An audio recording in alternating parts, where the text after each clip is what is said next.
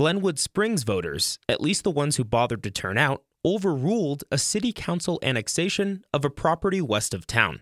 Morgan Neely breaks down the results, which were marred by controversy and NIMBYism. With the Roaring Fork Valley and Greater Mountain West in a full-blown housing crisis and deepening worker shortage, anemic voter turnout and NIMBYism ultimately doomed R two Partners' proposed Donegan development. The lead-up to Tuesday's election had nearly everything: special interest groups, a citizen-driven ballot initiative, investigations of possible campaign finance violations, sneering threats directed at the mayor, but most of all, it embodied the age-old Mountain West gatekeeping conundrum. Who gets to lay claim to being here first, and who gets to be here from now on? And it was a prime example of how a determined interest group can overturn a controversial decision by their elected representatives. When Glenwood Springs City Council narrowly voted four to three to annex the sixteen-acre parcel at their November fourth meeting, thinly veiled nativist concerns were shouted out. Objections like, quote, "We got to think about who we let in," and, quote, "People that aren't educated tend to commit more crimes." There was lots of talk about carrying capacity.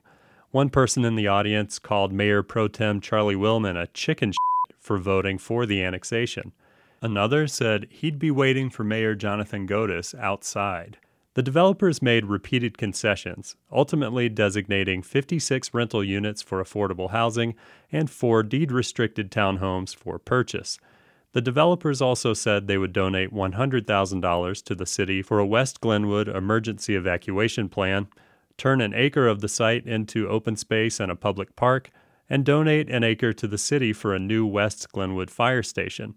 R two also estimated three hundred eight thousand dollars in impact fees from the development would go to help defray construction costs for the fire station. Ultimately, none of it was enough to sway voters.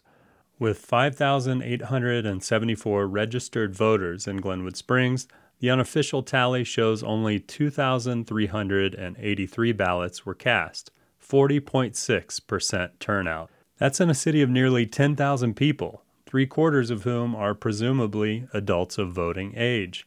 And remember, in Colorado, all registered voters receive ballots in the mail, so voting is remarkably easy.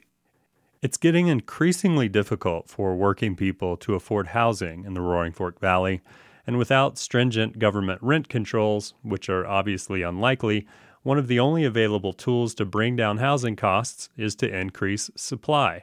For now, that will have to wait in Glenwood Springs.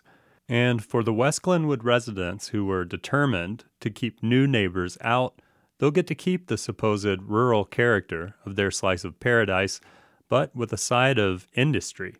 The family who's owned the Donegan parcel since the nineteen sixties said in a statement through R two Partners Tuesday night that they'll follow through on their vow to move forward on their long-held Garfield County approvals for a multi-phase industrial park. For K D N K and Rocky Mountain Community Radio, I'm Morgan Neely.